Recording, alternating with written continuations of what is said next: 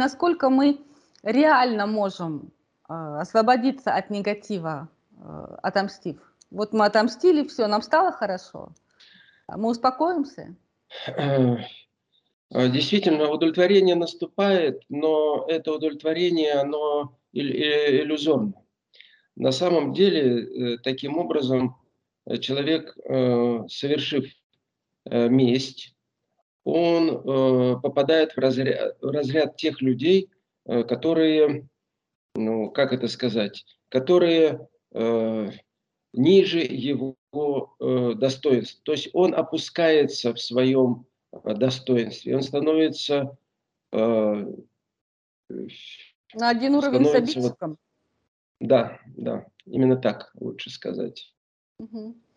И э, вот это ощущение, э, ощущение того, что ты опустился, что ты э, сделал что-то, вроде бы и правильное дело, но с другой стороны нет, оно начинает человека мучить. И, а это ощущение приходит от совести, от души. Так стоит ли в современном мире сейчас придерживаться желания либо обычая мстить? Ну, нет, Если конечно. нет, что делать в этом случае? Нет, конечно, нет. Э, это путь, путь э, назад, путь э, в пещеры, как говорится. А, все-таки мы э, развиваемся, но тем не менее, как я уже сказал, следы эти достаточно глубоко у нас находятся. И вот что с этим делом делать? Как все-таки избавиться от этого желания отомстить? Оно все-таки остается. Благодаря культуре, развитию человек как-то э, подавляет себе эти желания, но они существуют. Признаемся честно. Э, что они существуют, эти желания. Когда с нами совершается несправедливость, так и хочется, в общем-то, ее восстановить вот таким старым дедовским способом. Так вот, как от этого избавиться? А, э, вот существует как бы два пути, да? Угу. Месть и прощение. То есть простить. Простить обидчика, простить не, эту несправедливость, совершенную в свой адрес. Но это очень непросто сделать. Для того, чтобы истинно простить, надо иметь высокое духовное состояние. Нужно быть действительно человеком уровня э, пророка, Будды. уровня Будды, уровня Христа. Э, то есть вот это тогда будет действительно прощение. Но, кстати, многие люди все-таки идут в этом направлении и добиваются достаточно высокого состояния прощения. Э, Но еще раз говорю, это путь непростой.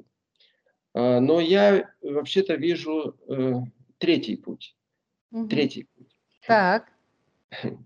А, два пути мы назвали. То есть отомстить и простить.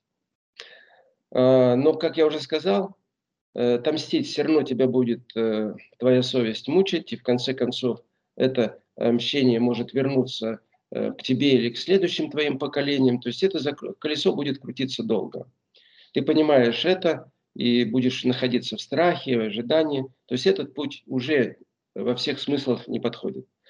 Прощение. Э, прощение, как я сказал, это действительно достаточно трудный процесс. Какой же третий?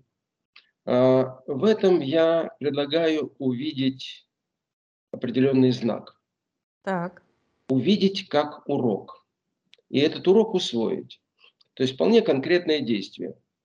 А, то есть несправедливой ситуации, которая с тобой свершилась, угу. ты а, постарайся раскинуть мозги и подумать, что это тебе дано не случайно, случайностей вообще нет.